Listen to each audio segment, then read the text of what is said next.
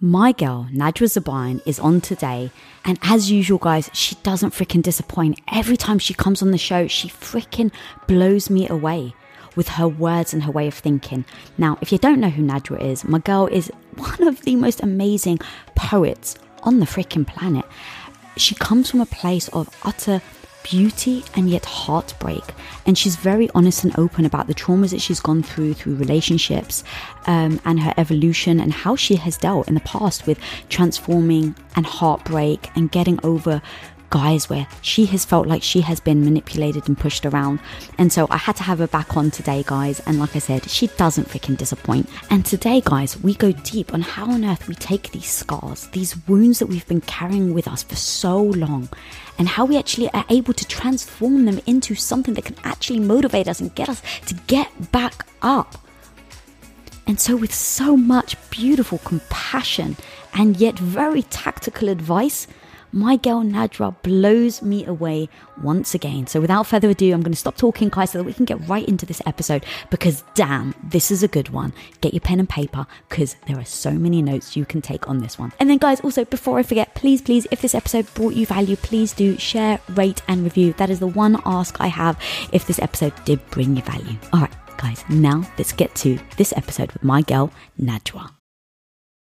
I will not equate my worthiness of love or belonging or respect on how willing someone is to give me those things. Najwa, welcome back to Women of Impact. I'm so happy to be here. I feel like it was yesterday that I was sitting here. Oh my god, honestly, it feels like that to me too. I freaking love our conversations. We go so deep and you are always so vulnerable and transparent. And so today, really where I want to go is talk about how many of us have been hurt and have scars. And the scars really do leave us with, um, with emotional turmoil and emotional Mm-hmm. baggage. And I have a quote of yours that I'd actually love to read out. You need to transform the scars it left on you from constant reminders of the pain you went through to reminders of how far you've come. Yes. How do you start to do that if the scars are still painful? If the scars are still painful, then they are still begging to be felt by you. They are still begging to be seen by you and not looked at through a lens of shame or judgment like, I shouldn't have gone through you, I shouldn't have experienced you. They want you to sit with them and speak to them and to yourself with the compassion you needed in that moment, with the compassion they needed in that moment. So when something continuously hurts, it's it's that kind of pain where you're fine throughout the day and then the nighttime starts to come and that pain starts creeping up and it's like it's this cycle of I'm fine and then I'm reminded and I wake up in the morning and I'm like today's a new day, I'll be fine and then at night I'm reminded. It's because I haven't fully given myself permission to say I am going to radically accept, radically accept. And by that, I don't mean I'm saying it's okay that it happened. I'm just saying it happened. I'm validating that it happened. Maybe I wasn't okay with it, but I understand that there is absolutely no way for me to go back and reverse it or change it. I accept that it happened. I accept that there was nothing different I could have done about it at the time. And I accept that it is my responsibility from that moment to now to come closer to myself in a way where I'm not blaming myself, myself or judging myself for having gone through that. So think of a scab. If every night, like with that pain that we're talking about, every night you're picking at it, and then the next day you just leave it alone and you give it some time to heal a little bit. And then before it fully heals, you're picking at it mm-hmm. again.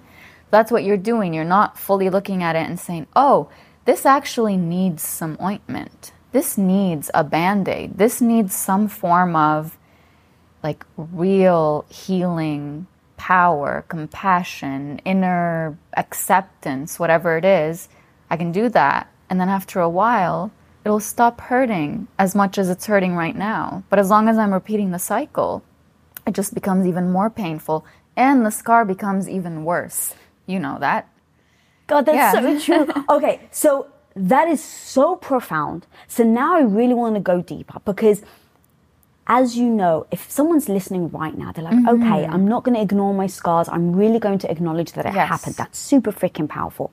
How do you start doing that? How do you start to accept it without reliving the blame, reliving the shame, reliving the I wish I coulda, woulda, sh- you know, shoulda, Mm-hmm. all of those things that often come with that reminder of what happened in the past because I think when we look at what are the things that hold people back mm. from healing, I think it is that they feel like they're actually unearthing the the problem that happened before. Mm-hmm. But to your point, you actually can't heal until you do. So mm-hmm. now it's like how do you start to navigate those two things? Yeah, so really what you want to do is just bury it and forget about it and pretend like it never happened and you just hope it goes away. It's a decision. It starts with a decision to say, I want to heal from this. I know how much mm-hmm. this hurts and I know that it broke me in a way that every single time I think back to it, it breaks me again. So every time I try to heal from it by mm-hmm. going back to mm-hmm. it, I just hurt even more. But you have to remind yourself that you can revisit that place. And instead of having the mindset, like that place in the past when the event happened, instead of having the mindset that's like, oh, I should have done things differently, or I could have said this this way, or I should have been stronger, you are judging yourself. You are, this is you in the past, and you're coming as your present self. You're not sitting with this person, you're not understanding them or giving them the compassion they needed in that moment, which is, I know you're doing your best. I know that in this moment, you don't think and don't believe that you have the power to do more. I know this. Mm-hmm. And then there's the self forgiveness part that comes in, where my present self is telling this past self of mine, you know, we need to forgive ourselves for not knowing any better back then. It's not like we're forgiving ourselves for choosing to inflict this pain on ourselves.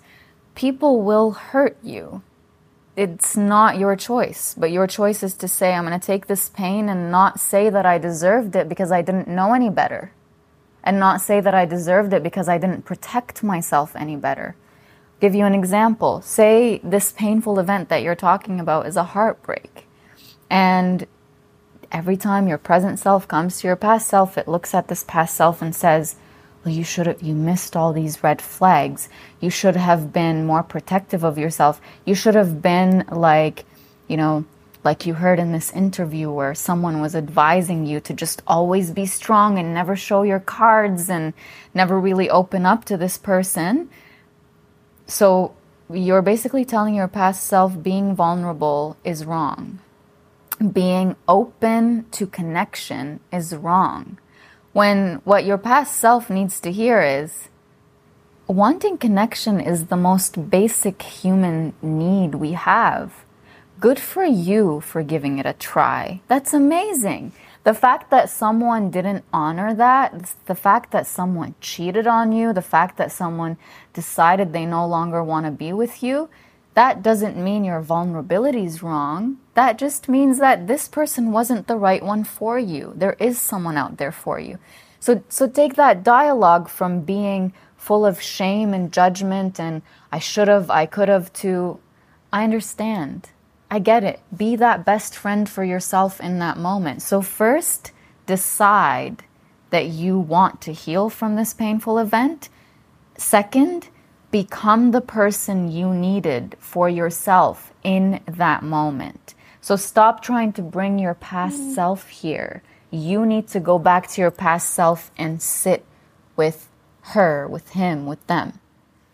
Oh my God, that is so powerful, so powerful because a the judgment piece. Oh my God, how many of us do that, right? Look back and judge our past behavior, mm-hmm. and I think the giving ourselves the grace that we didn't know any different then, and to stop beating ourselves up over that because I hear what you're saying is part of our uh, that subconscious ma- messaging is now telling us you shouldn't have been vulnerable, you shouldn't have put yourself out there, but actually you just did the best you could with the tools and experience that you currently have. And going back to where we started with the scars, as you were talking, it was like, you know how someone can say to you, you know, don't touch the stove because it's hot? They can tell you, but to be honest, it's until you've actually touched it, yes. burnt yourself, got the scar to go, oh mm-hmm. crap, that hurt. Mm-hmm. Maybe I'll learn my lesson. I think it's very powerful to think through that the scar is actually the beautiful thing that has now taught you that lesson that you wouldn't have maybe known before. Mm-hmm. That's so beautiful. And sometimes, Lisa, we make decisions feeling in the moment like it's the wrong decision, but we still make it. So there are many people who tell me, but I, I did know that I was making a mistake in the past. Like my gut was telling me, just don't trust this person anymore. Don't move forward with this relationship. Don't take the next step in your relationship. But but I did. And so, you know, how do I forgive myself for that? And I always remind the person, think of what your intention was in the moment. Was your intention to be hurt, lied to, manipulated, or was your intention to give someone another chance? Was your intention to see the best in another person? Was your intention to feel loved by this other person? That's beautiful and nothing to be judged for at all. And and we start judging ourselves and it's like, yeah, your mind knew better, but your life up to that point you operated through certain patterns of self abandonment and self betrayal and constantly seeing the best in others, even when they've shown you the worst in themselves, or you've been operating in a way where you don't know boundaries and you feel bad when you set a boundary or even think that maybe you have the right to set a boundary. So you need to, like I said, you need to go back to your past self. Even if they knew better logically, you need to sit with them and understand why it is that they still went against what mm. they knew. And that's going to teach you so much about yourself and the work that you need to do.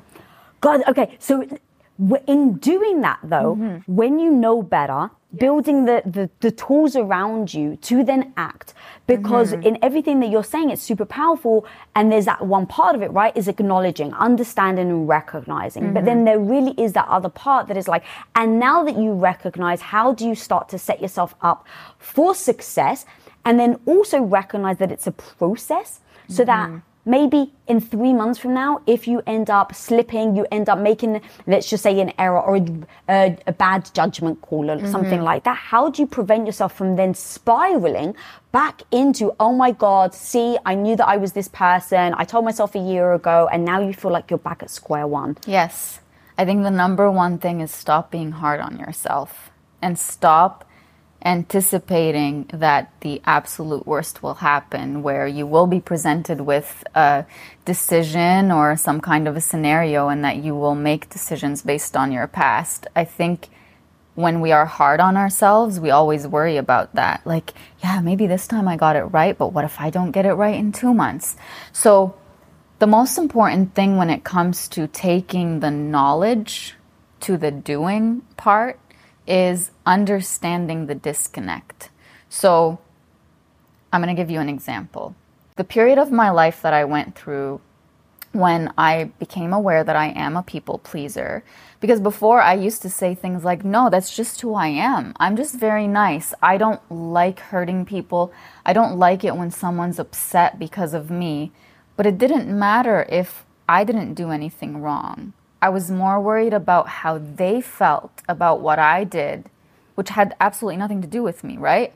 But if I sensed that someone was displeased mm. with a decision I made for myself, I would go back on my decision so that that person wouldn't feel disappointed, um, ashamed of me, whatever it was, whatever that feeling or the treatment that they were giving me was. So I tended to do that. And then I internalized it as, well, I'm just that kind of person who doesn't like to upset anybody. You know, I just, I want to be just kind to everybody. And, but once I became aware that that's actually a result of being a people pleaser, I decided that I no longer wanted to be a people pleaser. Mm. So logically, I understood that if I made a decision for myself and say my mom or my dad or a relative of mine or someone I really love looked at me with you know, I can't believe you would do something like this. Logically, I knew that that's on them. Like, I made a decision for myself, so why do I have to carry the weight of what you're feeling as a result of that? Like, I'm already dealing with how hard this decision is. But then, as soon as I would feel that I disappointed one of them, I would just go back to that little child that's like, please continue to love me the way you did before. Please don't be disappointed by me. Please don't. And I would go back on my decision. And then two hours later, I would think, I just let myself down. I knew better. How could I have done that? And it's because my body has frozen and gone numb every single time I let someone down. My body has wanted to run away from me towards that person, saying, Please don't change the way you see me and the way you love me. So I can't expect my body that lived 27, 28 years in that way to just have a flip of a switch and be like, we're not doing that anymore. Mm-hmm. So now I've become like at that turning point where now the knowledge is there. I've become a witness to my body. So I'm, if I'm sitting here and you're someone I really love and I'm telling you I made a decision for myself that I know is going to upset you and you just give me that look or mm. you start say for example you have a family gathering later and you don't invite me to it or you don't tell me about it that little child inside of me that normally would run to you and beg you, now I'm seeing that little child and telling her, You deserve to be loved by this person. You deserve to be um, pushed to make decisions for yourself. You deserve to not feel like your belonging in someone else's life or your worthiness of belonging in someone else is based on you not being yourself. Mm-hmm. So now I start tending to that inner child of mine. I start tending to that, you know, the person who's lived a certain way for 28 years instead of looking for the relief from the outside by going against what I know. And then at the end of the day, I can say, this was a really hard day. It was exhausting because I am breaking my conditioning. I'm breaking my patterning. And that isn't as simple as knowing that I mm-hmm. need to do it or knowing that it's there. You're becoming your own therapist. You're becoming your own place where you go to when you feel like the world around you is telling you you being yourself is too much it's wrong. You you come back to yourself and, and validate for yourself that actually me being myself is my ultimate life purpose mm-hmm. and goal. And if I'm going to have to go against what my authenticity tells me, just to be in certain people's lives. I'd rather be alone for a while and then start building connections with people who welcome me as I am. But I'm not going to stay in this stuck place where I want to be authentic and I still want to surround myself with people who have this much space for my authenticity. Mm. I need people who have the whole world for my authenticity they are a safe space for me the way I've become a safe space for myself. So, one of the other things I would advise any person who is aiming to go from knowing to actually doing and putting it into action is look at your environment and look at the people you're surrounding yourself with. Look at your supports, your resources, because that really affects how empowered you feel to move through healing so think about it this way you have 24 hours in a day. You go through a very triggering experience where, say, um, you tried setting a boundary and you were treated very passive aggressively. You were treated in a way that just made you feel like this boundary that you set is wrong and therefore you are wrong and therefore you don't deserve my kindness. So imagine that the healing you're doing is breaking out of your um, just your uh, enmeshment with that Mm, person. mm-hmm. As in, for anybody who doesn't know what enmeshment is, it's basically you get rid of boundaries; they just don't exist. Like, like my if I'm enmeshed with you, the way you feel, I feel the same way. It bleeds into me, and vice versa. So if I'm trying to break from that, and I'm putting myself in an environment where every single day, when I try to set a boundary or try to speak up, I am being triggered back into my, like, please don't change the way you see me. And so I'm like taking a little step and then going mm-hmm. back and taking a mm-hmm. little step and going back, and it's exhausting. So you need to remove yourself when you're ready from environments that constantly give you that trigger to go back, trigger to go back. You need to put yourself in environments where that doesn't happen, where eh, it doesn't happen very often. Yes, you're going to go out into the world and try to set boundaries, and people will be upset. But if your main primary environment that you're putting yourself in every single day is constantly testing you, right? Your survival is to just, okay, I don't want to upset you. I need peace.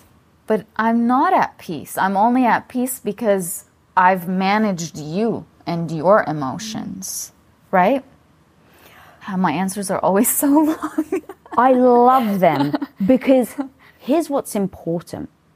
I don't just want this or any of the conversations to just be chat, right? It actually, Yeah. if we're looking for real impact, yeah. going deep like that is so important because when I think about why do we as women really struggle with certain things, it's the nuances of something, right? It's not just like, oh, ign- you know, ignore your scars and, you know, learn from them and move on.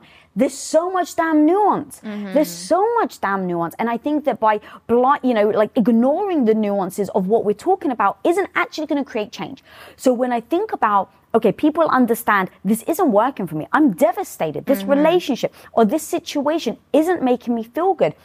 Why don't people change? Why don't people act? It's because there's a massive gap between knowing and doing. Yes. And it isn't out of lack of want or trying. I think it's lack of the the nuances that end up becoming the reason why people don't get themselves out of it. Yes. And so by you giving these little details go, it's so damn powerful. So That's beautiful what you just said, like about the what is actually missing between the knowledge and the application, mm-hmm. between the knowing and the doing. It's not a lack of will or like you gave me goosebumps when you said that because the amount of advice I see online or mm-hmm. people who give these motivational talks where they say like get up and do mm-hmm. this and and I'm just like, well, a person isn't leaving a toxic relationship or a toxic family relationship or a toxic workplace because they don't want to. They really want to. Mm-hmm. They are struggling to understand why they haven't done it yet. And it's because their whole life survival, again, if your body lived through a certain patterning and conditioning for X number of years, it is not going to overnight break out of that patterning and conditioning. So a person needs to understand for themselves why am I struggling with leaving this toxic place when I really want to leave? And every day I'm complaining to my friends and my family and the people I love the most, telling them, like, this place is really making me miserable. And I'm paying this much money for meds to actually deal with this place, and I'm paying this much money for activities that end up not making me feel any better. Like I'm numbing with so many things. A person who's stuck knows they're stuck. They don't need you to remind them that they're stuck. They need you to sit with them and try to bridge that gap between who they are now and what they know now and who they have been and what they've known and done mm-hmm. throughout their years. It's not just, I'm not looking at you in isolation right now, because you're not in isolation right now. You're a compilation of all of your experiences. Six years ago, I was a completely different person than who I am today. A year ago, I was a completely different person than who I am today. And I grow through learning about all the imaginary cages I had around me they really were imaginary, but I can say that now. But back then, they felt like real bars mm. around me. Like, I can't step past this because if I do, I'll be in trouble. And so sometimes you look at a person and you see them in this big space. But when they're looking around themselves, they see themselves in a little tiny cage that they can't move from. So a person doesn't need you to tell them, "Oh, just just walk over here." Mm. They needed to go over there, sit beside them, and try to understand why are you so scared to step forward? Why are you so scared to leave this confined space? And that's when everything starts coming up. But I'm just I'm thinking about myself about 6 years ago when I first started writing and putting my writings out there and I used to be very sheltered. I looked at family, culture, and religion as they are just these big, bold red lines that have to be a certain way, and you simply cannot cross them. And at the time, it wasn't even, you simply cannot cross them because it was, you can't even contemplate crossing them because if you do, then you are just such a bad person and you are someone who isn't worthy of belonging or you're just worthy of shame, mm-hmm. like actual shame. Not just that I'm going to exclude you in some way, but I'm going to look at you and say, How dare you do this or break this rule or whatever. And just to add, sorry, that if you do question it, you're shunned even more. Yes.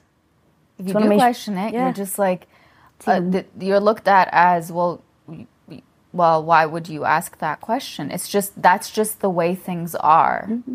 That's just the way things are. Which honestly, I want to start using that now with people like when they challenge me on my own decisions. Uh-huh. When you know when people tell you, "Well, you weren't like this before. Like you're different now." And they say it is an insult, right? Yes. Yeah. Like, "Oh, you weren't like that before." And for me in particular, when I get those words, it's usually an attempt to shame me and make me feel like the person I've become now is selfish and only thinks of herself and doesn't, again, going back to the enmeshment, I'm not worried about other people's feelings mm-hmm. based on mm-hmm. the decisions I make for myself, which I look at that and I'm like, that's beautiful. I wish everybody could be that way. But now I should use that response that's just like, that's just the way things are now. I love it you know? So I want everyone right now, guys, you've got to be writing this down. Yeah. That's genius.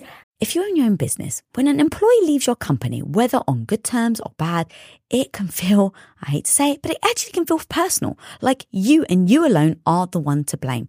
And it actually may even trigger you to lock down your business, not open yourself up, and not actually risk trying anyone else. Like you actually would your heart after a bad breakup and avoid looking for that new partner altogether. Well, let's face it, sometimes we can do that with hires as well. And trust me, guys, I've been there. I get the thought of bringing in a new stranger into your business actually fills your heart with more anxiety than it does love and joy. But when you post your jobs on LinkedIn, you can actually feel the confidence that you will find the right person for the right job fast because LinkedIn isn't actually just another job board. LinkedIn has a vast network of more than a billion billion with a B professionals, which makes it the best place to hire. Because guys, it gives you access to professionals that you actually can't find anywhere else. And so LinkedIn does all that while making the process easy and intuitive, which then makes hiring with confidence easy when you have that many quality candidates. And it's so easy, in fact, that 86% of small businesses get qualified candidates within 24 hours. So post your jobs for free at linkedin.com slash Lisa. That's linkedin.com slash Lisa to post your job for utterly free. And of course, terms and conditions always apply. As an entrepreneur, one of the biggest challenges you will face is the negative voice in your head. You know who I'm talking about? That maybe not so small part of you that loudly doubts your abilities to actually pull the things off and make a living from your passion project. But you gotta overcome that negative voice in your head, homie, because I'm telling you, you can do it especially if you use Shopify.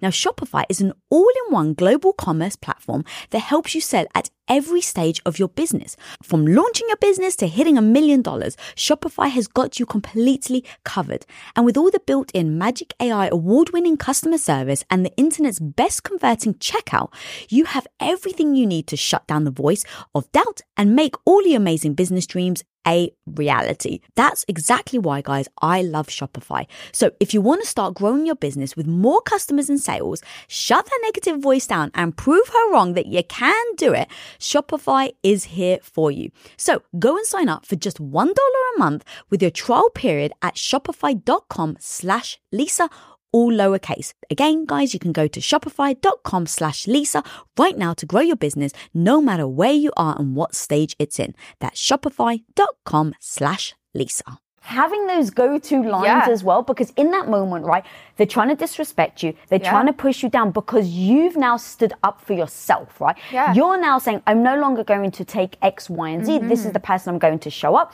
It takes a lot of hard work to then show up to Yeah. be that person. Yes. And it's a power play. That is it, period, right? Is that person trying to overpower you.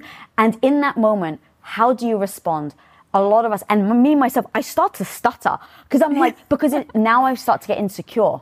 Right, it starts to press the button. It starts to make Mm-hmm. me feel like I'm that little Lisa again that couldn't stand up for herself, that couldn't Again, speak the up. way you lived for so many years. Yeah. Yes. And so having that go to phrase is so damn genius. I love that. You need to trademark it. You need to keep posting that quote on your page. That's the way things are right now. And you don't have to explain why you changed or uh, why you don't care about their feelings about you and your decisions anymore. You don't need to explain that. You never had to. You thought you did. You never needed to seek permission from anyone uh, on how to be yourself or how to be authentic with yourself, but you were convinced if my authenticity and my connection to others, if those two things are too close, and if my connection with someone is threatened when I'm authentic, you know what I'm to do? I'm to not be authentic so I can have the connection. Oh. right? So so now that I understand my authenticity is more important than my connection with people who tell me you cannot be yourself because that's too much, that's selfish, that's too um, out there and too unique and too whatever, because that's really what they're trying to tell you. So you can look at those people and say, you don't have to say it to their faces, but you can say it within. I no longer want this connection because the reason I was trying to get this connection in the in the first place is to get confirmation that my authentic self is okay, but it wasn't even my authentic self that you were accepting and loving. It was a show that I put on or just a broken version of me who's like trying to fit into a mold that isn't me. So I can choose that I no longer want this and I don't need to explain to you why I'm no longer seeking this connection with you. I've never heard of that combination of authenticity really like butting heads with um, connection. That was so profound and so beautiful. It's really made me think about how do we start to make change? Having these little moments of like, aha, where it's like, I get it now. Now allows people who are watching or listening in those moments, don't beat yourself up that you used to be the person that would always prioritize connection. Mm-hmm. But now, in those moments, pause and ask yourself, Am I being authentic? Because if that becomes your North Star, because I'm such a fan of North Stars, right? like, if, if my North Star is authenticity, now I'm comparing everything to my authenticity. So now, if connection bumps up against authenticity, I've told myself my North Star is to be authentic. So now the connection may not be right, which means that they may not be the right person. Yes. That's so profound. Holy smokes. Okay, and then one more thing that I wanted to add that you've spoken about that lines very much is about our worthiness. Is that mm-hmm. we look to other people to be accepted so that we feel worthy. Mm-hmm. And I have a quote of yours that's so damn fire. You said you can't equate your worthiness based on if they stay or not. Mm-hmm. and you can't equate their your worthiness based on their willingness to see your worthiness. All right, let's It talk is, about that. Yeah, very, very, very, very powerful to repeat that to yourself. I will not equate my worthiness of love or belonging or respect on how willing someone is to give me those things. You've heard this before. You've had friends say this to you before. Maybe if I say it in this way, they'll understand and they'll see me. Maybe if I, you know, carry myself differently, I can show them and prove to them who I am as a person. With the right person for you, and I'm not just talking about ro- romantic relationships, with the right people for you, you will not have to prove anything. You will just be yourself. A friend of mine, told me a story. He was like, um, Stefan, I talk about him all the time. He's in my book, Welcome Home, because he just, he's incredible. So he told me a story that's like, um, you know, two people are having a conversation. One of them is carrying a glass of wine, and someone just kind of walks into this person who's carrying the glass of wine and um, says, Oh, like, how come you spilt wine? And the person says, Well, it's because you um, you bumped into me. And the answer isn't because you bumped into me, it's because that's what I'm carrying. And I'm getting somewhere with this story. So let's talk about abuse. When someone just blows up on you and you ask them, like, how, why would you speak to me that way? And they tell you, well, it's because you pushed me. No, it's because that's who you are and mm-hmm. that's how you speak. That's what you have on the inside. So it's not the reason that you spill anything on someone isn't that they bumped into you. It's because that's what you have within you. Mm-hmm. And if you had good stuff within you, that's what's going to spill as well. Mm-hmm. So many people think, like, I just need to manage how I talk to this person so that they don't speak to me a certain way or they don't look at me as a bad person or as selfish or whatever. But it's like, that's not the problem. The problem would exist with or without you. That's what they see in people. They look at people mm-hmm. as selfish and manipulative, and just because it could be because they're better than them, it could be because they have a very cynical view of the world. So the way that someone is not willing to see you for who you are and your worthiness of love and respect and kindness, that's not because you're not showing yourself in the right way. That's because that's how they see you and the people around you. So the change doesn't happen have to happen from you where you just exhaust yourself trying to convince them and make them see you know, she deserves love. She deserves respect. Like, I really respect her. No, they need to change the way that they see the world. They need to change the way that they see you. And sometimes a person will tell you after a relationship ended, a person who used to treat you really badly will look you in the eye and say, You are honestly the kindest person I've ever met. And, and you'll be so confused and saying, you didn't tell me that when we were together. It's so it's not that they're not seeing, they're not willing to see. Mm. They know, but they are not willing to break their own way of thinking and seeing the world for you. So stop focusing on trying to change their willingness to see you for who you are and start just being who you are. The moment you find yourself, like this is your best indicator that you are working hard to prove your worth. The moment you start thinking, oh, I should do this differently just so that that person could see it that way, you are in a position where you are being made to prove your worth. And you can make a choice. You can say, I know who I am and I know what I deserve. I am just going to be myself. I'm not going to do anything differently. Or you can decide to do what you know they want to, would impress them mm-hmm. or they want to see. And then later you're going to look at yourself in the mirror and think, wow, I really changed something about myself just so that I could see that glow in in that mm-hmm. person's eyes that tells me I'm impressed by you. And so you might feel better based on that external validation you got, but you got that external validation after choosing to internally abandon yourself, mm-hmm. right?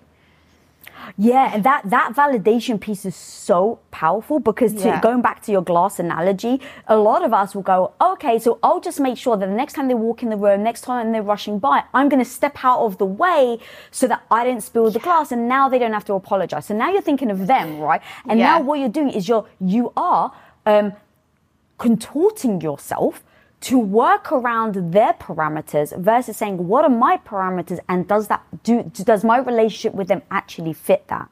So you have actually got a quote of yours that talks about this which is really about we give our power away so that we can mm-hmm. feel that validation. And in the real time we think oh no it's actually like we get validation Yeah. out of it. It's a dripping effect. Every day mm-hmm. it's dripping on you that you're giving your power away, you're giving your power away, you're doing it for somebody else. And then eventually it ends up making you powerless, feeling like you're being mistreated and you don't know where to go with it. Um, and I love your quote. You say basically it's a decision. You get to decide how much power over your healing you want to give the person who already hurt you. So actually, the last interview you and I had, there was that really viral clip where every single time I share it, it gets like millions of Yes. views. The one where I say, Do you really need the person who hurt you to apologize to you? Do you really need the person who hurt you to validate for you that they hurt you? Do you need them to give you permission to start healing by saying, Yes, I hurt you. Go ahead, start healing? You don't need it, you want it because you want that validation. Absolutely, it's a mm-hmm. basic human need. But you don't need it to move forward because who lived that pain? You did. So why do you need the person who gave you that pain to say, Yes, I gave it to you? You need to, again, sit with yourself and say, How did that feel in that moment? How did that pain feel all those years? So bad and so painful and it pushed me to do things and numb in ways that I I don't see myself through. Therefore, instead of continuing to put my healing on hold and numbing through all these other things or even closing myself up to new connections just mm. because of how painful this pain was, I'm going to say, I need to heal from the pain I'm carrying. They've already handed it to me. I just need to start healing from it. I need to start, like I said earlier, accepting it. Mm-hmm. Not saying it was okay, but accepting it and accepting myself who was in that moment who received that pain and accepting myself from that moment on until this present moment with everything that I did to try to heal from it, whether it was good or bad, healthy or not healthy. I need to be the one who is there for myself when the pain started because someone else chose not to be there for me. I need to choose to not also abandon myself in addition to that person abandoning mm. me because then I'm leaving this person somewhere in the past and now I've dissociated from her and this person who hurt her is has also dissociated from her and so she's just left alone. So what I need to do is go back to her with that pain that was given because she's still carrying it and I'm still carrying it, but I'm not doing anything about it. But it's just weighing me down because there's a part of me in the past, that old self of mine, who's just waiting for me to come back and get her. And I'm not doing that because I'm like, nope, I need to move forward. And maybe when this person comes back and apologizes, I will go back to that moment. Well, that person is, they've moved on, they're living their life. It is your responsibility to heal the wounds that were inflicted upon you, whether they were by you or by someone else. I wanted to say one thing about that last wine example that we were saying when you said, well, then, you know, I have this mentality now when I walk into the room, I don't want to get close to this person so that I don't get them to spill anything. Well, how painful is it that that person is the person whose love you want the most, but you know that getting that love is dependent on you not getting close to them. there is no vulnerability involved because your vulnerability is not welcome. Your, your vulnerability is pushing that cup to spill. And if that cup is abuse from the person who you love the most, and you're blaming yourself for pushing them, right? So it's not just that you are trying to protect yourself by from from that spillage happening, yeah. but you're also guarding yourself from real connection mm-hmm. because you can't come near that person because that's the only thing that comes out of them. So I just I want people listening to really reflect on how much energy it takes to keep someone's love or respect or kindness or just being at peace with you. Mm. How much energy is it costing you? And if the energy that it's costing you is staying at a distance from them, but always wanting to be close to them, but being so afraid of getting close because you know what the consequence is, that's not love, that's not respect, that's not kindness. That's not what you want to be around. You need to be around people who, even if you get close to them and you push them in a way where it's you know, you're not intending to do it, but they spill something, it's love. Mm. It's it feels good. It doesn't feel like a punishment. Mm. Wow, what's interesting is everything that we've just spoken about in these last like yeah. 5 or 7 minutes is about validation. Mm-hmm. It's that we seek validation of in a relationship. We seek the validation when we've broken up from the relationship. Mm-hmm. And so when I think about it, it really is all about how do we start to build that validation within ourselves mm-hmm. so that if I show up today and I say I'm going to read a book, I'm, I'm going to read Najwa's poetry today mm-hmm. because I really want to like start connecting with my, my soul. Cool. Mm-hmm. Get up that morning, read your poetry, and now you've got validation with yourself that mm-hmm. you said that you were going to do something that was going to help and mm-hmm. heal you.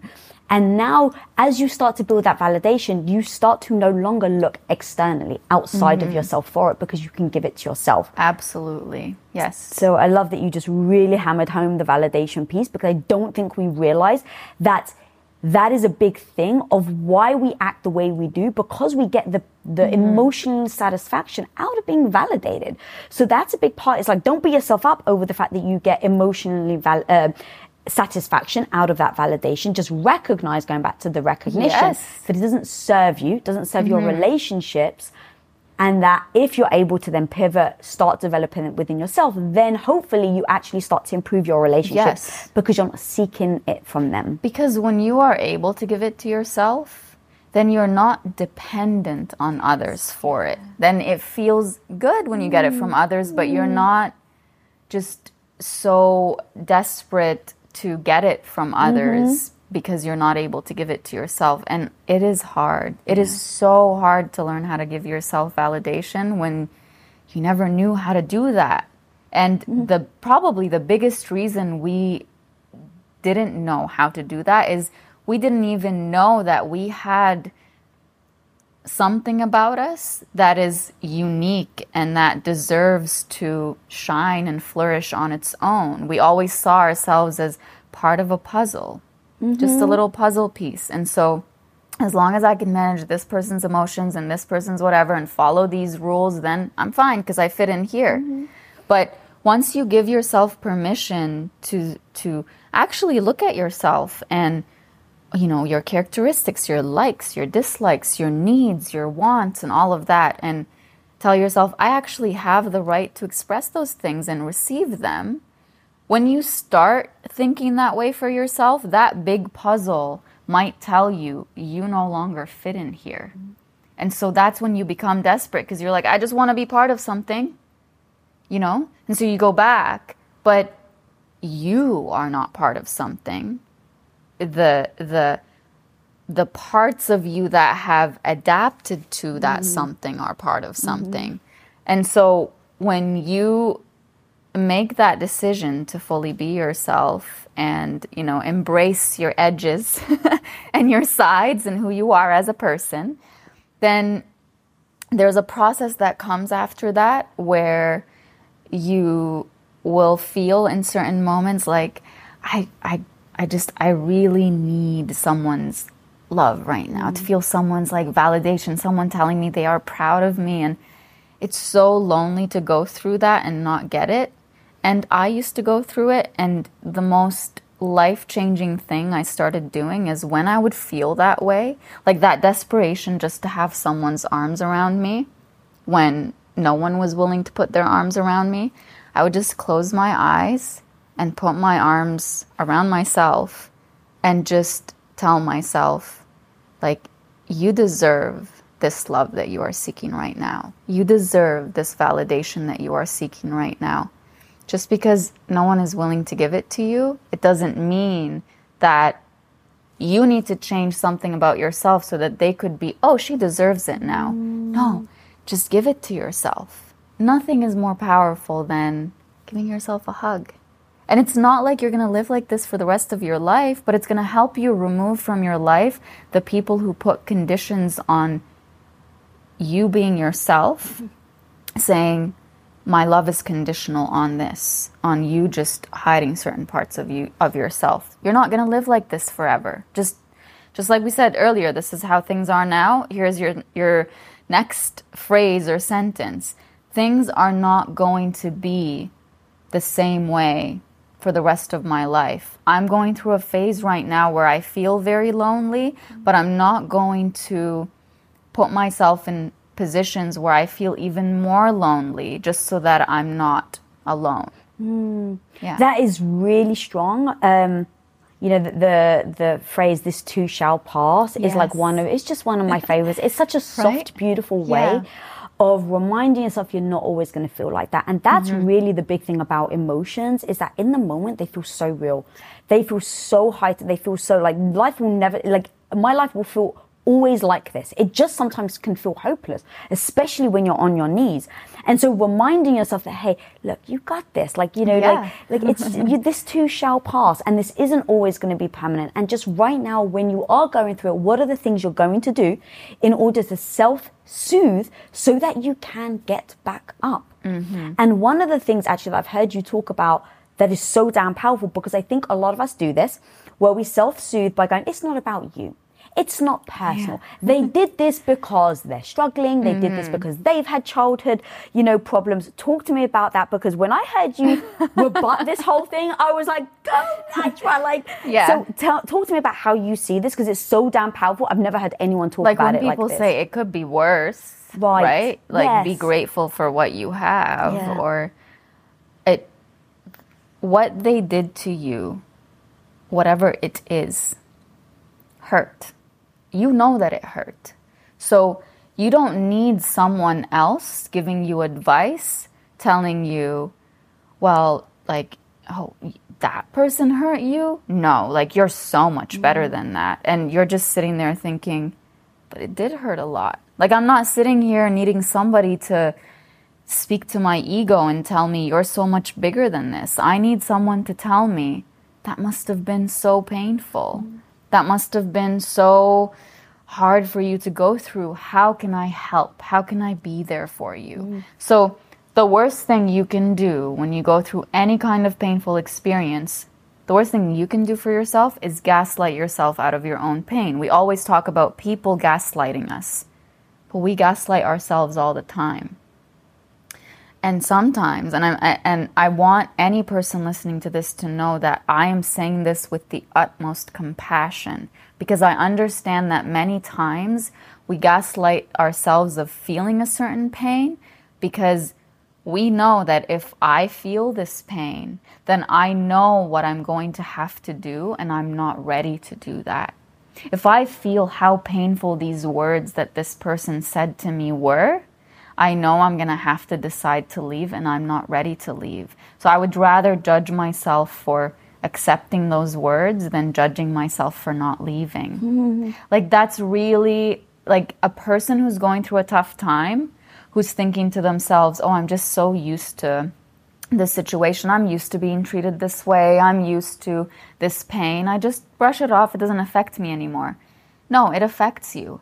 but you're numbing yourself to it because you know if you really saw it clearly and felt that pain, you know what you're going to have to do. And if you're not ready, not just emotionally, you could be not financially ready. You could be, uh, you could have no support system around you. You could have children that you're worried about. Oh, you could have so many things that would stop you from making this big, massive decision based on allowing yourself to feel how painful that pain was. Mm-hmm. So instead of doing that, you just tell yourself, it's just another day you know, I, I've put up with this 200 times. I could just do it again, you know? So be compassionate with yourself instead of saying, I'm, I'm bigger than this pain. You know, I'm not going to let someone hurt me this way. Just say it hurts. There's nothing wrong with that.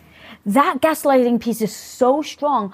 Um, and I'd love to actually go over a couple of phrases because this course. is also something that where yes. people just like, oh my God, I do that to myself. People don't realize, right? Like, same with me. It's like sometimes you don't realize your own habits. Mm-hmm. So, you know, also like, so when you're justifying, let's mm-hmm. say, right? It's like, oh, well, they've got a bad day. They're going through a bad mm-hmm. period in their life. Things like that, where you're making reasons and excuses, yeah. exactly what you're saying. What other things have you even maybe even said to yourself where you're like, now you can recognize, oh, that was a massive sign that I was gaslighting myself? So anytime I find myself putting someone else's reality ahead of mine, I know I'm gaslighting myself. And I learned this in therapy, and it's so powerful. When I step out of my story to be in yours, that's where I draw the red line. I need to come back to my story. So I can see your story. I can see the excuses. I can see your upbringing. I can see what would have pushed you to do or say something.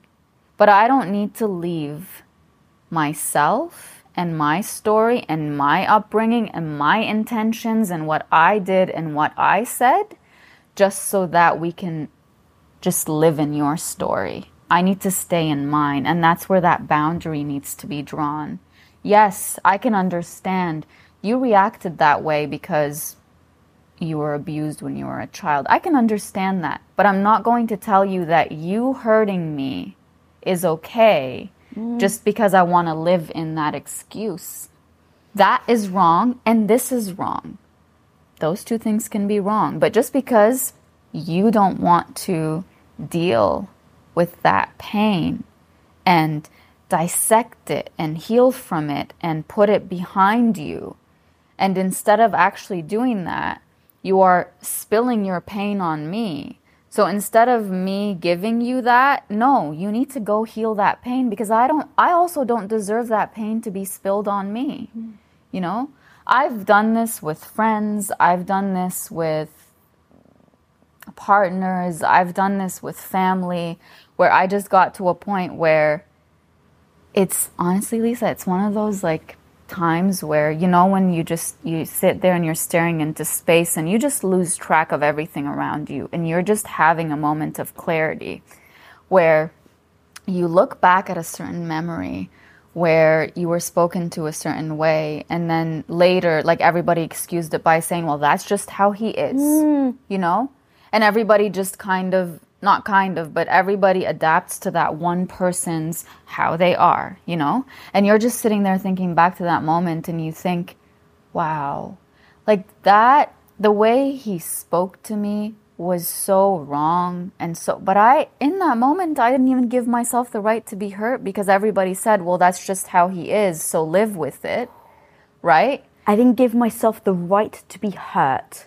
Exactly. God because no one else around me gave me the right to be hurt. It was just, well, he did, again, don't take it personally. Mm-hmm. That's just who he is. He's always been like that. Just adapt to it with it and live with it.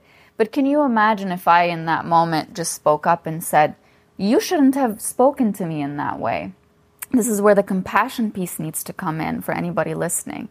Because in that moment, it wouldn't have been safe for me to speak up and mm-hmm. say, That was wrong of you to do that. Because that person would have escalated and you don't know what he would have done, right? Mm-hmm. So you need to, again, when you go back to your past self who was sitting there and didn't give themselves permission to heal the pain and was just in protection mode, like at least it wasn't worse, you know? You remind yourself, I didn't do that because I was weak. I was I did that because I was protecting myself from something worse. But when you get that moment of clarity where you're like, that hurt, and you start feeling what it feels like in your body to be told something that's like not you and you start feeling the tension and like you really just want to fight for yourself. Mm. that's you releasing pain. That's you releasing trauma. That's how you heal. Because you've allowed this is another thing i learned in therapy and i think i don't think i've ever heard anybody on your show talk about this but when you have a certain trauma response trapped in your body in a moment like that where you just didn't give yourself the right to feel the pain because you were in protection mode, that response gets trapped in your body. And so later, when you think back to that time and feel it in your body, you're allowing your body to finish the cycle of trauma and release it mm. instead of being stuck there. And then every time someone speaks to you that way, you go into that protection. Once you release it, now you're able to do differently. When someone else speaks to you that way, you don't get stuck in that protective role. Mm. You say, That was wrong, and I'm leaving. I'm not keeping myself in this environment. So, for any person who is now realizing they've been gaslighting themselves out of their own pain for so long, again, the answer is don't sit there and say, Oh, how could I have done this to myself? Like I'm the one who let myself down.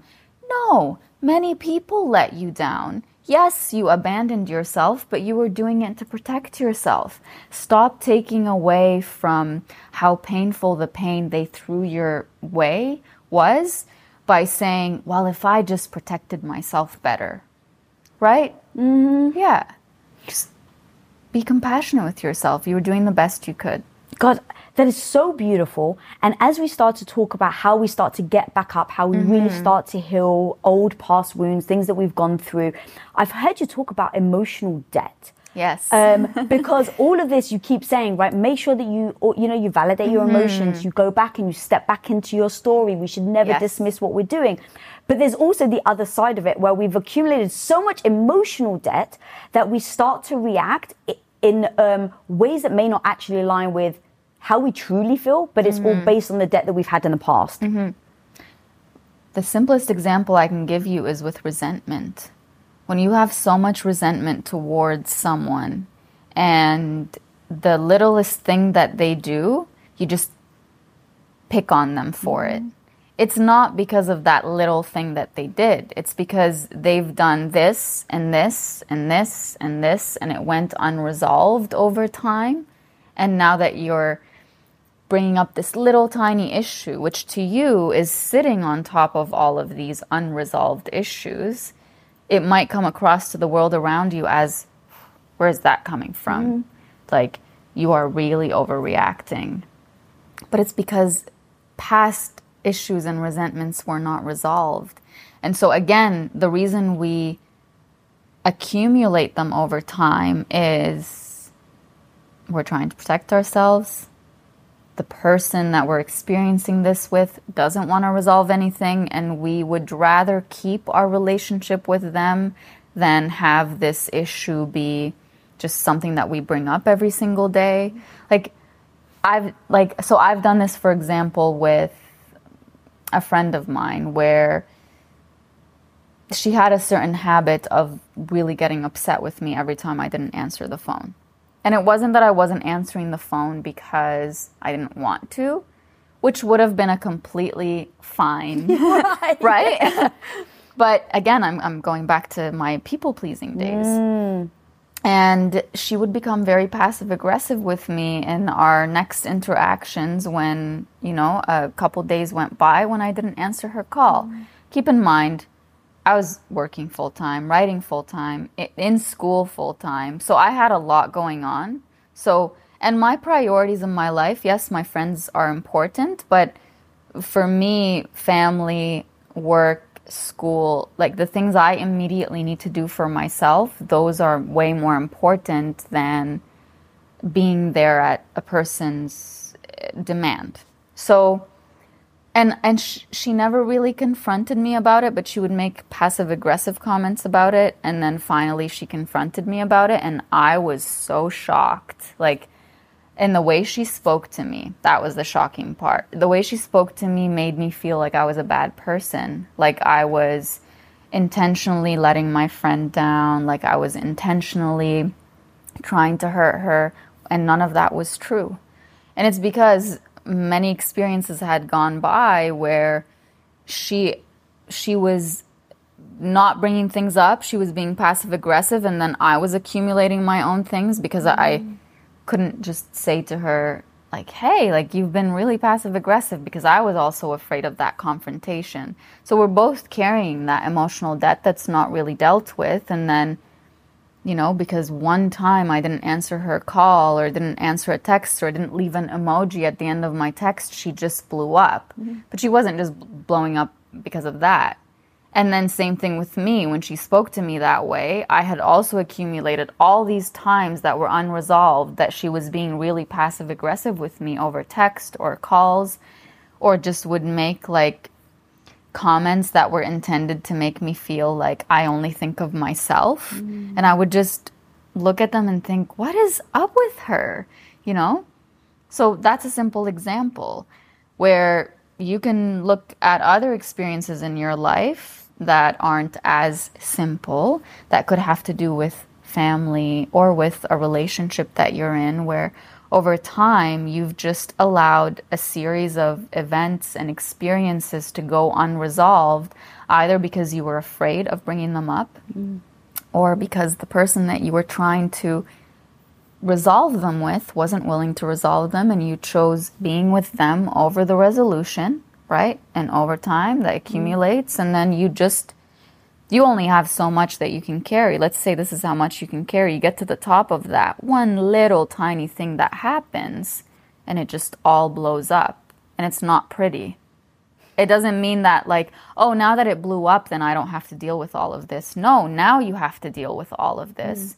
because let's say one of those experiences was being spoken to with unkind words. And then another one of those experiences was being told that something that happened didn't actually happen. So, gaslighting. Let's say another one of those experiences was this person, for example, telling you, um, Why would you ask that question to someone? And in that moment, you may have taken a step back thinking, I want to keep the peace with this person that I'm with, so maybe I should just not ask these questions. But then later, when you go back to it in your mind, you think, wait a minute, what, what was so wrong about that? But then you don't get it resolved, right? Then there's another one, and another one, another one. And then one day, that person, you're walking out the door, and they tell you, um, that color, like, why, why would you choose something like that? And then you'll look at them and just start screaming. Mm. And it's because of all of this, not because of why would you wear green today? Right. Right? yeah, it's the iceberg, right? Mm-hmm. It's the thing that you see on top versus everything that's underneath. Yeah. And as you were talking, it's interesting because there's really two elements to this, right? It's your own emotional debt that you bring mm-hmm. to the mm-hmm. table, and then it's the other person's emotional debt that they bring to the table. Mm-hmm. So it's easier for me personally, and I'd love to hear your thoughts, to identify someone else's emotional debt. Mm-hmm. So when someone acts completely either out of character or irrational, I try not, I used to be like, oh my God, it's all about me. I don't anymore in my mm-hmm. own growth. Now I almost, the thing that I do is because I love filmmaking, I always kind of relate it to that. So I'm like, okay, imagine I was writing a screenplay and all of a sudden this person acts like they're acting. What would have to be true for them to be so crazily mad, angry, whatever, yeah. over me saying, hey, do you mind moving your shoes? Right? Like, once I start going, what would what would have to be true in the screenplay? It's exactly what you said. It's all the stuff that's actually happened before this page. It's all the problems that they've had leading up to this one moment. That actually is easier for me mm-hmm. versus my own acknowledgement that I've got the emotional debt because again, feelings feel very real. So mm-hmm. in that moment where you really are bloody upset because someone said they didn't like you in green, like it feels really real. Yeah. How do you start to acknowledge, oh, okay, this is emotional debt right now, the way that I'm responding, and then what are those steps that you can start to um, calm down, if you will, Mm-hmm. and then potentially next time start paying off the debt. Yes. As you were saying, like when two people come together and they have their own emotional debts, I'm like, can people sign prenups for that? Just say like whatever you had in the past, you keep. Love it. right? So for me, the number one thing is awareness, right? The decision to become aware that maybe you're not always right. Like maybe the way you're reacting emotionally to something is valid to you, but it could be an you know, an overreach in a certain moment based on what somebody else said. Like it could really not be their intention at all what you experienced internally.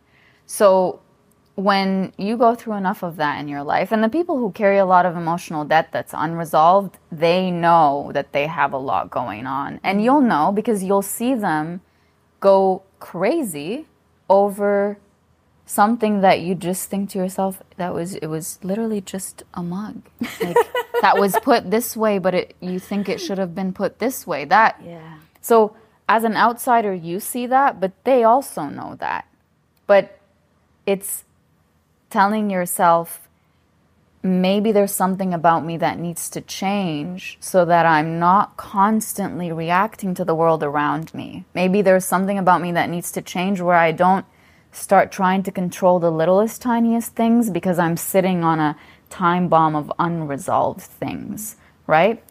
So for me, where that process began was because I am a I'm an empath and I carry people's emotions. You're like me.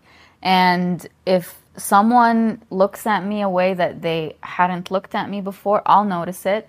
If somebody changed the inflection in their voice, I'll notice it and mm. I'll immediately think, "Oh, they don't like me anymore," or they're feeling a certain way or they're and I would carry so much of that and in turn I would try to like reverse it in some way or make up for it so that I don't see that anymore or hear that anymore. And so for me, once I became aware that so much of what I do is a reflection of the world around me, I made the conscious decision to stop being a reflection of the world around me and start being myself and seeing how the world around me changes or mm. shifts. So now I'm not reacting because re- a reaction is very immediate. Now I'm responding. So now I'm, you tell me something, right? And I take some time to think about it before I say what I'm going to say. So the time that I take will include that initial reaction that could be, how could you say something like this to me? How could you, knowing everything I've been through, how could you you might know that I'm sensitive to being excluded. I'm very sensitive to being excluded.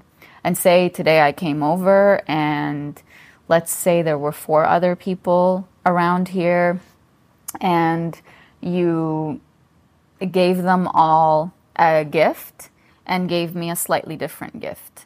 So old me would have immediately thought so she doesn't think I deserve a gift like like they do and and I would go back to my childhood experiences where with my cousins their parents would get them the best of the best and then they would give me whatever was left over. And you were living with them at a yes time. and so I was they- living with them at the time and and uh, and that really hurt. That really shaped for me the belief that I don't deserve to be prioritized that I get leftovers that I leftovers as in whatever everybody else doesn't want or doesn't everybody else doesn't see as cool um, even if it was clothes that didn't fit me I will get whatever's left over. So now as an adult if I haven't dealt with that you exclude me in the slightest bit and my initial reaction is going to be you know she, she doesn't think i deserve a gift like them and i go back to that little child and then i might treat you differently as a result of that when really it could have been that you didn't know i was coming until two days ago and you bought those four other gifts months ago and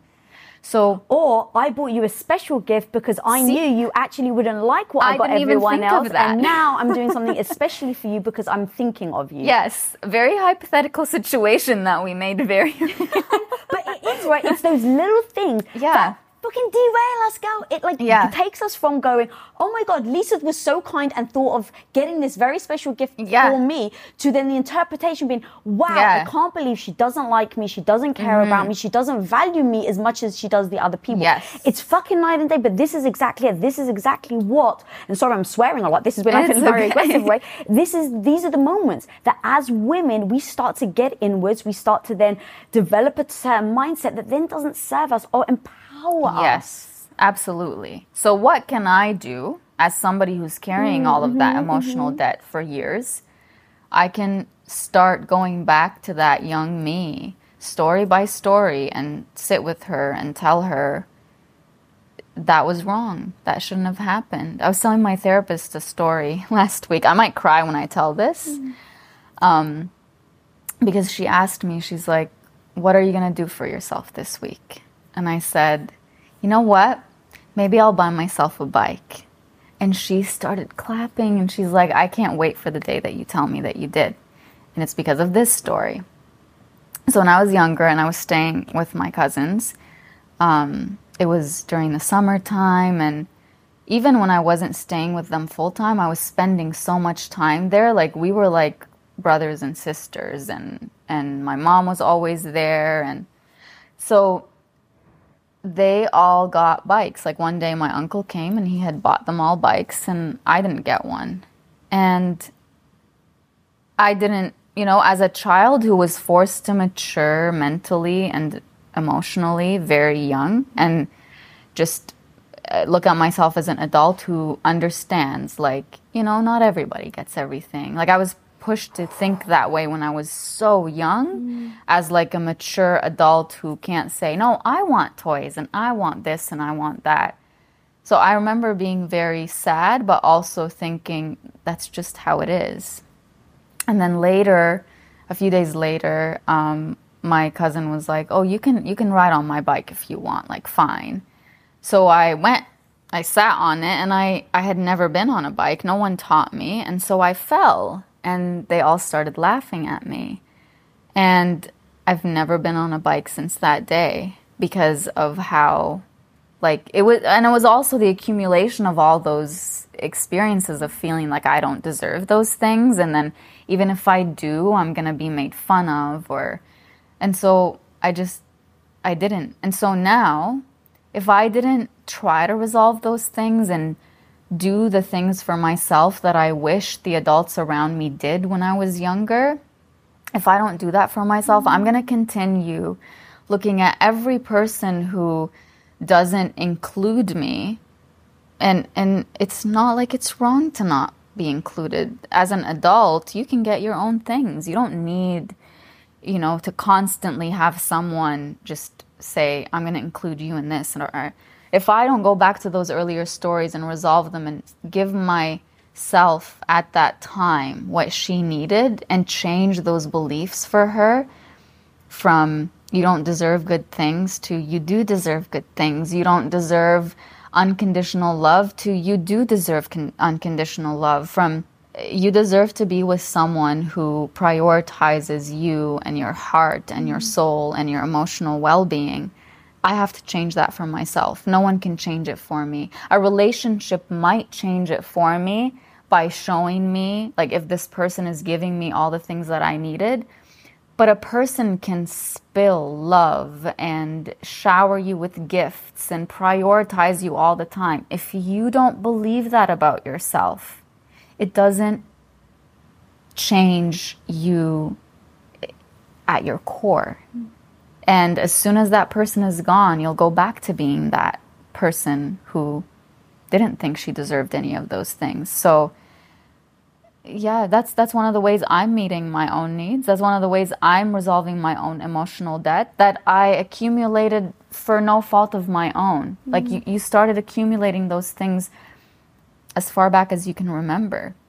And yes, I know you want that parent of yours or that aunt or uncle to come or cousins to come and tell you, We shouldn't have done that. But you don't get it all the time. You need to give it to mm-hmm. yourself. You don't you don't need them to tell you, "Yeah, I knew I should have gotten you a bike too."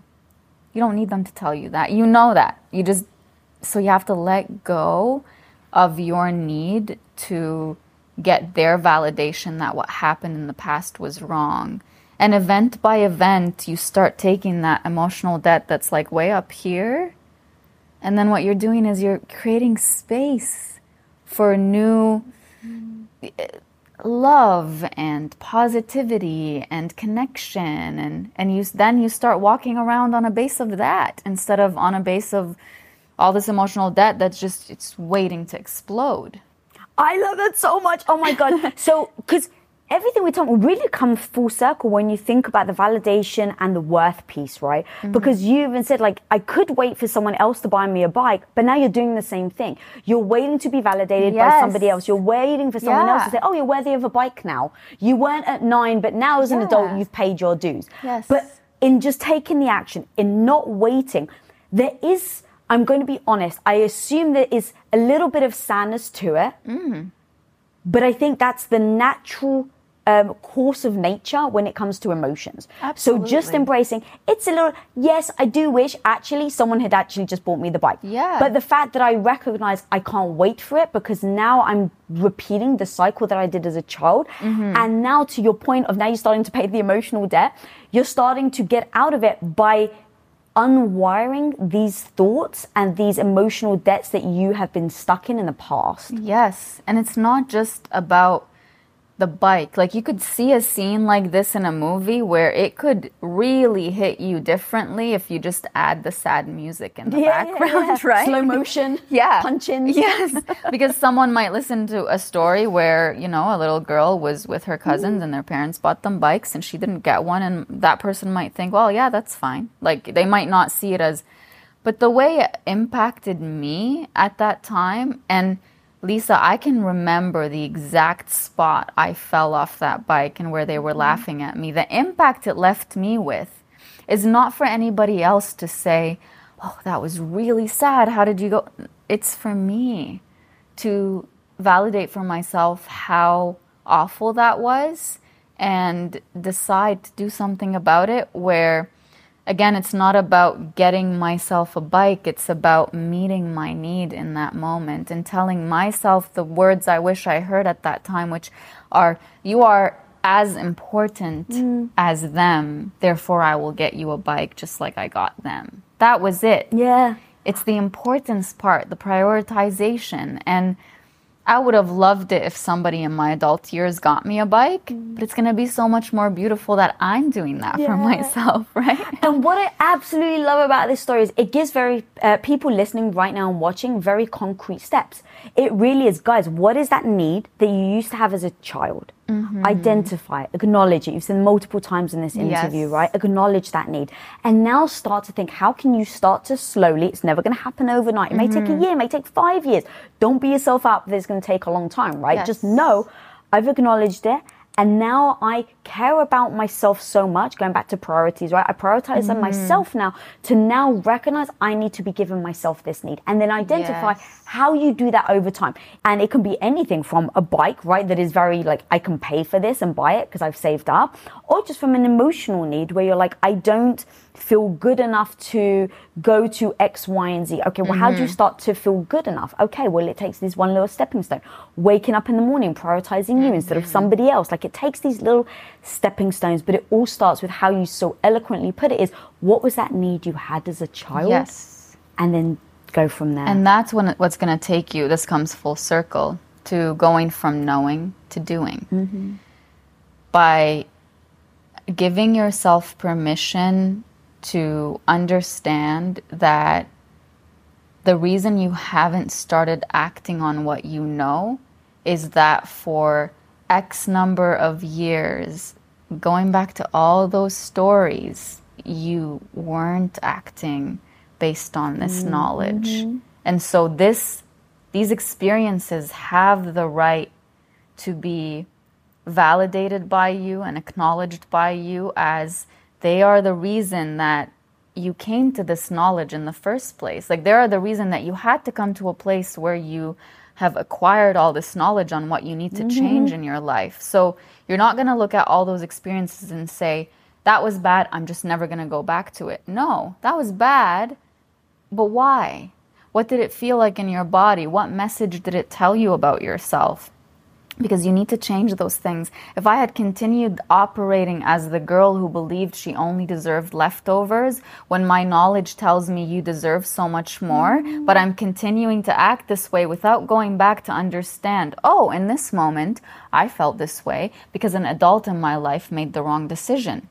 There you go. There's a light bulb moment for me that's going to help me work on the knowledge that I now have.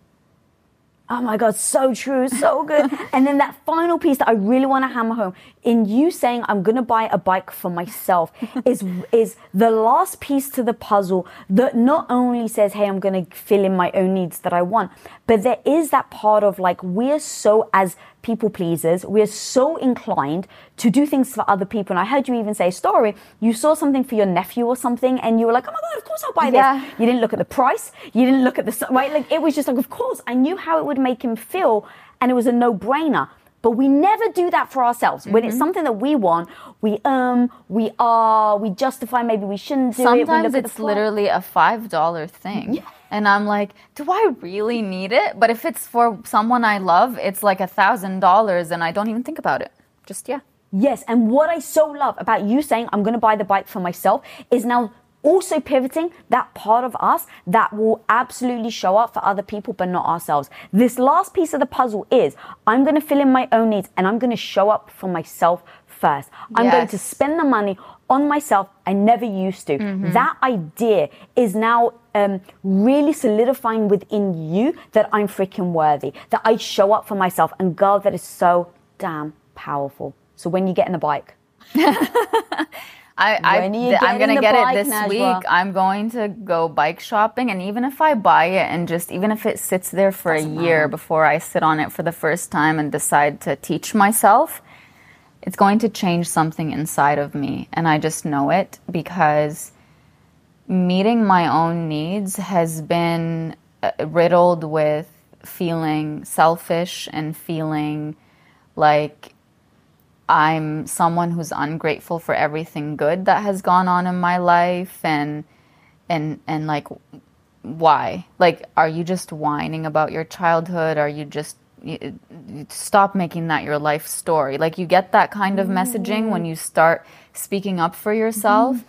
And then you just have to recognize that that's a continuation of the pattern you fell into in the past and Yes, Lisa, I'm going to meet my needs for a certain period of time, but it doesn't mean that for the rest of my life there will be no person who is going to look at a story like that and say, let's go bike shopping. Mm. Like you're going to get that, but don't depend on someone else to meet your needs. Once you get to a point where you can meet those needs for yourself and not be so desperate for someone else to meet them for you, then the only people who will walk into your life, who will stay in your life, are those who aren't threatened by your ability to self fulfill. And they will just add instead of chipping away at you by making you dependent on them for love and for all of these things. Like, don't go back to that pattern in your adulthood that started in your childhood just because that's what feels safe in your body.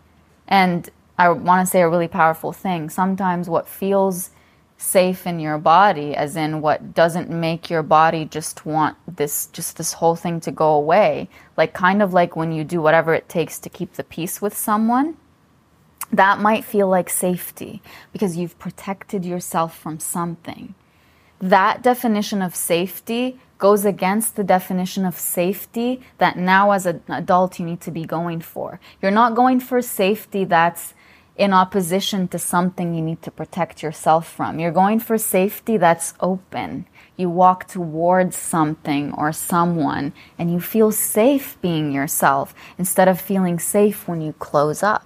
Like you need to break that.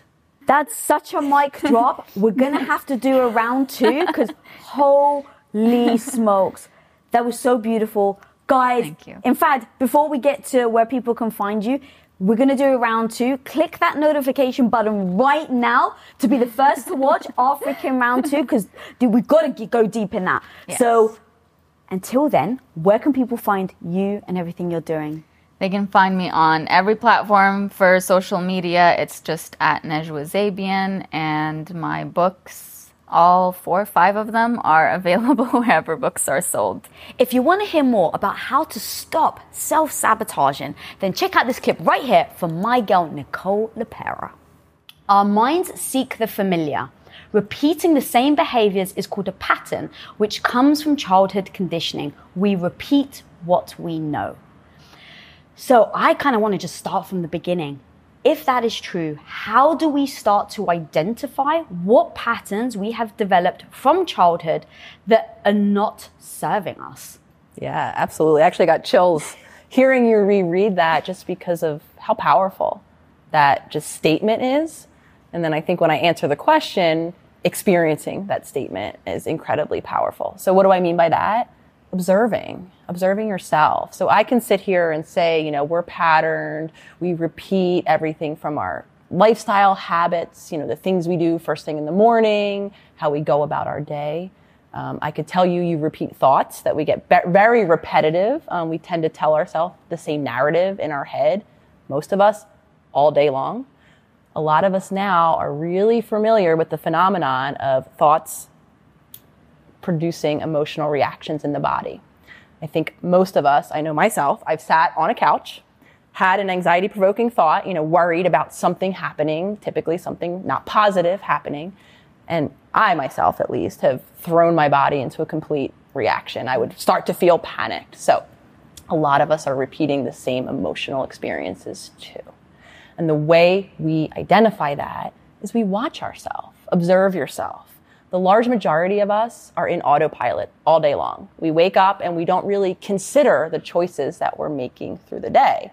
That part of our brain, those of you who are familiar with my work probably hear me go on and on about the subconscious. That's where those patterns are stored. So when we wake up, pay attention to how many choices you're making for yourself that day. Or is your autopilot determining your day to day? And chances are you are conditioned. You are repeating those same patterns, even if you intend to do differently. Okay, that's amazing. So, how do you do that without judgment? And then, how do you do you know the David Foster Wallace quote, um, "Be like water"? My audience are probably sick of hearing this from me, but it's the story where there's an older fish swimming one way, there's two younger fish swimming the other. The older fish goes, well, "How's it going, boys? How's the water?" The other small fish keep going. One of them turns around and is like, what the hell is water? And the point being is that when you're in an environment, mm-hmm. day in, mm-hmm. day out from mm-hmm. birth, you don't even know it exists. Right. So, knowing, let's say, these thought patterns and these assessments that you're making have started from the beginning, how do you actually identify, in fact, even that it's a pattern and not just matter of fact?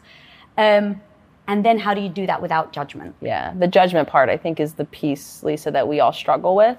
Um, I kind of universally speak of a critical voice in our head because I quite literally think, quite universally, we all have that. We all sit in judgment of ourselves. I'm better than you, I'm worse than you, good, bad. All of those words come from that ego space. So it's a skill, it's a practice, and it's going to be difficult. If you especially if you know you're someone with that inner critical voice you probably your habit is going to be to sit in judgment. So i just like to voice these things because i know a lot of us can become very self-judgmental when it doesn't come naturally to us or when we do see those judgments being cast. So we want to practice just viewing them as they are. And I talk about the childhood and the wounding and the effective conditioning because I think a lot of us do judge ourselves. A mm-hmm. lot of us have maybe been through a lot of therapy, have been through a lot of self help, might even consider ourselves really insightful. We might essentially know better, but yet we can't execute the choices to quote unquote do better, if you will. Um, and then we start to assign judgments on ourselves. I'm broken. I'm not meant to change. I can't get better. This isn't the life meant for me. And really, the list goes on. So, learning, I think, how to shift that, um, learning how to just view things objectively as they are, and understanding if you are someone who's stuck in that conditioning, that it's not actually a sign of something being wrong with you. It's a sign that your subconscious is functioning as all of ours do to keep you safe, to keep you in that familiar place. All right, so let's do a real world example because um, you're 100% right. There's a massive difference between knowing something and then doing something. We can know all the information, but doing it, our emotions get involved, right? The judgment gets involved and it just stops us. So you're a psychologist, you know exactly how to work your mind, you know the tips and tools, you're still obviously evolving. And so, how do you then, let's say, Nicole wakes up in the morning and goes, okay, this is tough, the situation of the world. I know what to do. Um, I don't want to place judgment on it because I know that doesn't serve me. And but I'm still not feeling it. Like, actually, take, take me through those steps of what it looks like. Nicole opens her eyes, has the negative thought, and what? Yeah, absolutely. So, this question isn't going to, I want to make some room for individual discernment. Thank you. Because I'm never going to say universally, right. you know, work through it. The, the language I often use, you know, what, what I define, the thoughts of not to do something or the feelings, you know, that come up when I go against my familiar. Mm-hmm. When I try to activate in a new direction or make a new choice, a lot of us do get that endless litany of reasons why not to do this new thing. Some of us might feel uncomfortable actually in our bodies. We might just not feel like ourselves as we're making these new choices. Mm. Those I call resistances. And again, they're the messengers from that subconscious that should we choose to listen to those resistances, before we know it, we are back in that familiar rut. That's how it keeps us safe. You will never hear me universally say, ignore the resistance and do it anyway, because I don't think that universally applies to every situation. So I'll use myself as a prime example. I wake up and there's a difference between mornings where I just like it is that old resistance. I just kind of like don't feel like it, though I can activate and make the choice against that otherwise. And then there are different mornings where my body doesn't feel like it. I'm emotionally exhausted. Mm. In those circumstances, I do urge the individual to honor their intuition or their inner knowing, the part of their body that's saying, you know what? That new choice isn't for me today. I'm actually going to surrender into maybe what my body needs today. And it's not getting up at 5 a.m. and going to the gym. Maybe this morning I do something different. Mm. That's the end product goal though, is to get so in touch with ourself to learn often, as I still do myself, through trial and error, to learn what my body and my emotional and my energy signals are, to know and be able to differentiate whether or not it is that resistance and this is a moment where if I actualize this new choice, right, I can keep myself moving in that future self direction. Or if this is a moment where, you know what, I'm going to honor my body or my emotions right now and make the choice that my need is telling me in that moment. And how do you then make that distinction specifically? What does that look like? Yeah, absolutely. And that comes uh, after doing the work for some time, right? That comes after building a foundational connection to myself for me, those of you who know my story know that I was completely dissociated for a very long time, meaning I wasn't connected to my physical body, so I couldn't hear its needs in any given moment. I wasn't com- connected really, nor did I know what to do with my emotions, my emotional, my energetic body. I was more or less, I was one of those people who learned from the book maybe how to teach others. And when it came to my emotions, you know, I really, really struggled. So for me and in my healing journey, like a lot of us need to do, I took a lot of the steps to rebuild that balance, to learn how to be conscious, to learn how to connect with my body, to sift through and differentiate the different signals. So it didn't come overnight. However, now I'm at a connected enough place that I can start to make sense of the feelings that I'm having, whether or not they're in my physical body or in my emotional body. So again, I know I'm not giving specifics, as you do the work, you, you tend to fall into that connection. Mm-hmm. And I think that's what we're all looking for. Most of us are looking to find our way back home, to figure out what choices make sense for us. And we live in a world where there's endless opinions and there's endless information now and there's endless tools. And now I think we're all tasked with the individual, you know, responsibility to find our way, to find the way into the tools and, and, and what works for us um, to empower ourselves. All right. So once you've, let's say, you've observed the patterns, how do you start identifying that it's linked to childhood trauma? Um, and then also, even just childhood trauma, I heard you talking about like it isn't even just like the super dramatic, massive things that happen in life, right? Like obviously extremely horrific, sexual abuse, things like that. But I've even heard you talk about just certain things that your parents have said to you that created a certain belief system in you that you took into adulthood. So can you talk to me about that, break it down, and then how do we start assessing that it started from childhood in order for us to unwind it? Yeah, absolutely. And and so the the study that you quoted, you know, as the intro here, I think it happened in the 90s ish at that time, the way trauma was defined was in those, it, it's in the field referred to as big T, right? The instances right. of abuse, physical, emotional, sexual, neglect. Um, and there was kind of, I think, seven, seven uh, questions, and you get a score based on how many yeses you have.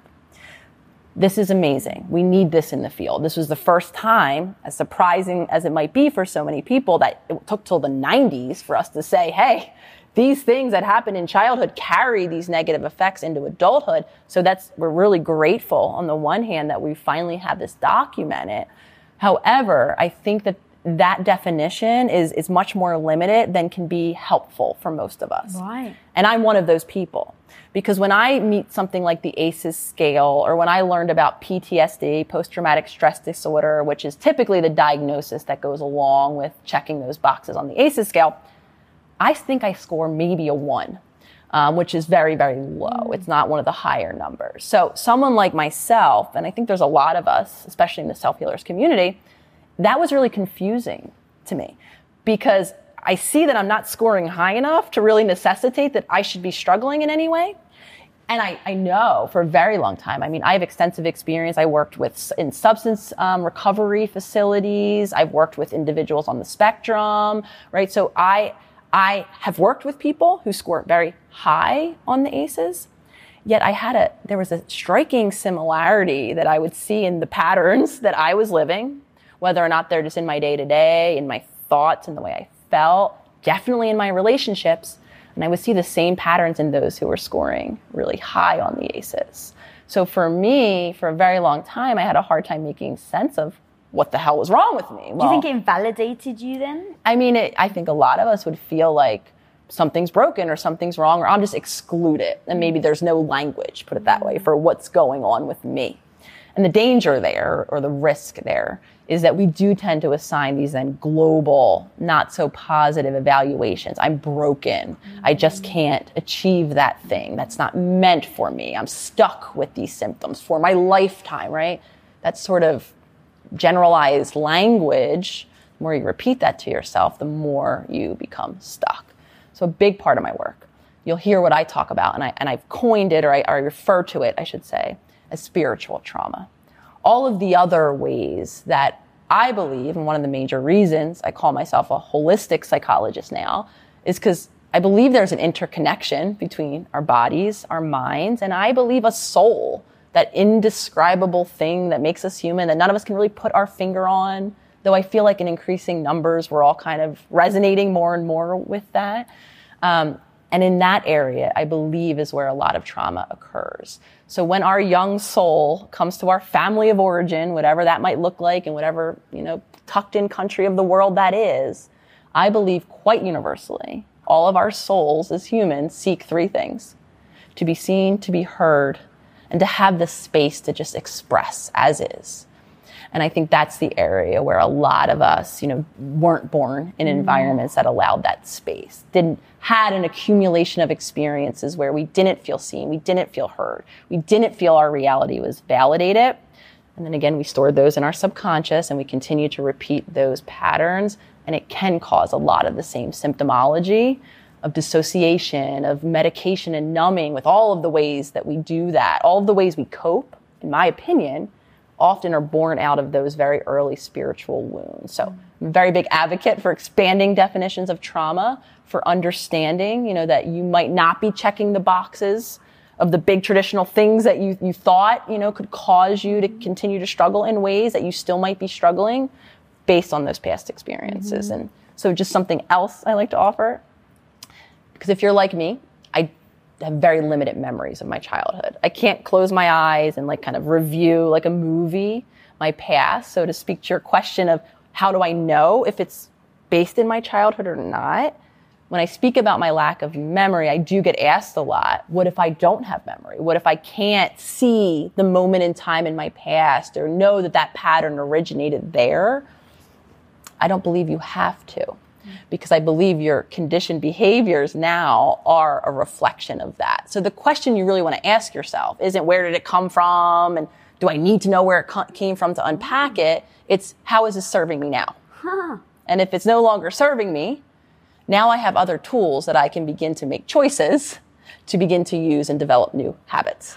All right. So how did you then identify? Because you said, I just thought I had a bad memory. And I even heard you say in an interview that you just assume that like oh people in your family's got alzheimer's that's maybe just mm-hmm. you but in researching going deep in yourself you started to realize actually no that was just your um, i don't know if you use this word but kind of like a survivable mechanism mm-hmm. to just forget the past so how did you even break that down so that other and i understand like it's not a one for one but just so that people can start to notice oh yeah i actually thought that about myself huh based on what she just said, maybe this isn't just me. Maybe this is something that I've developed and I really need to look at that. Yeah, I think anything anytime we see ourselves repetitive. Okay. Right? That especially in situations and I know we all can identify those where whatever we're doing in that repetitive fashion isn't translating to mm. the results that we want. Right? If each time this this this conversation comes up and you know I react in in one particular way and I get this reaction or repercussion, if you will, and that doesn't work for me, yet I can't stop, that's usually an indicator that we're kind of stuck okay. in, in that autopilot. So for me, it wasn't an aha light bulb moment. For me, it was very gradual. It was mm-hmm. beginning to use different tools. So for me, it was simply realizing how unconscious I was. Oh, consciousness, great. Okay. So I've learned what I, I first learned. What does it mean to be conscious? Okay. Being conscious means being fully present, being in a moment, having my senses activated. Okay, first question to ask myself, how, how often are you in that state during your day? And my first answer was, I'm not. So now I know I don't really know what consciousness is like. So until I begin to practice that new habit and settle into now a more conscious life, now by contrast, I can understand consciousness versus unconsciousness. So a lot of us have to begin to action, I guess is the way I want to simply answer this, mm. to break those habits, to give ourselves new lived experiences, to be able to understand, right, which was that remnant of the past and which is the future that I choose to walk toward. Mm.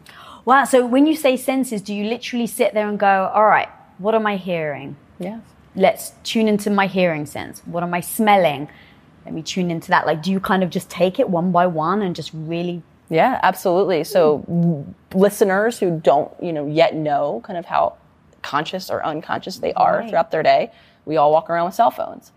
Best suggestion: just set an alarm on your phone for random times throughout your day. So you might not even be, remember by the time the alarm goes off. Mm. And when that alarm goes off, and you, oh, my alarm's going off first ask yourself where was my attention? Where's my attention right now that you know i hear this thing and now i might zap back in to the current moment? Where was it? Was i worrying about the argument that i had with my partner in the morning? Was i maybe worrying about what's happening tomorrow? Was i like me somewhere somewhere else but i don't really know where i was? Mm. and then when i do identify that i was somewhere else as a lot of us will using your senses, doing exactly like you said, they can be incredibly what we call grounding. Mm. Because when I'm activating my senses, I've now moved my attention from wherever else it was and I've brought it back into my physical body, mm. entering the present moment, activating the prefrontal cortex, an actually different part of our brain from that subconscious that was probably calling the shots until you tuned in firing that up. We know that neurons that fire together wire together, right? So we're almost giving ourselves some mental training and then making it easier to access that conscious state in the future. So yeah, using your senses, ask yourself, I'm touching a nice pillow right here, right? I'm touching, I'm smelling, I'm feeling, and now I'm conscious. A lot of us probably will shift right out of that consciousness very quickly if we're used to being in that unconscious autopilot, which is why I say it's a practice. We have to, over time, gradually, every chance we can make that choice when we notice, oh, I'm somewhere else, to come back here and know that every time you're doing that, you're helping your brain to make that your more easy to access state. I love that. I mean, it's so tactical, and I'm such a huge fan of tactic, you know, tactical advice because pe- we can get lost in our emotions in the moment. So having that is very extremely powerful. Um, I now really, really want to talk about trauma bonds, what they are, how they show up, and I hear it so often right that it's it's the bonds that they have with people that people whether they can't find a partner or um, find a partner but they're not happy with like please share your wisdom. Yeah absolutely. And the reason why we're always i think i'm always talking and people really resonate with the concept of trauma bond lisa is because we we're interpersonal creatures. We we need other humans. Um, a lot of times i do see my work being misinterpreted when people believe that when i speak the concepts of self-healing that i'm, I'm part of that message is on an island away from other people. And i just want to clarify self-healing means gaining the supportive relationships around you learning how to be in your authentic self and be connected authentically with others because we need others. We all need other humans. And where our trauma bond conditioning began was from those earliest of humans. Those for many of us the caretakers. Humans, I believe, might be the only species that is in a state of complete and utter dependency. Meaning, when a human infant is born, it mm. cannot live on mm-hmm. without another, at least one other entity caring mm-hmm. for its, here those words come again, physical, emotional, and spiritual needs. Most other mammals, right, can care for themselves. If they're a certain, you know, age of gestation, they can live on. We cannot.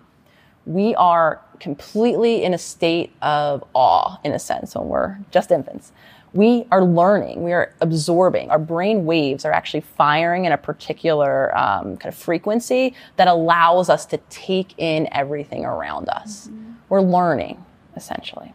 And so, what we're learning is how all of those needs happen in our body and how to get them met. And because relationships are so important, we began to enter into dynamics with the people around us, specifically mm. to keep ourselves connected and safe so that we can ensure that our next set of physical needs get met, our next, next set of emotional needs get met, and that we are seen, heard, and expressed to the best of our ability. So now we begin to form bonds, you know, kind of arrangements with our caregivers. And those are the ways that we can replicate showing up into adulthood.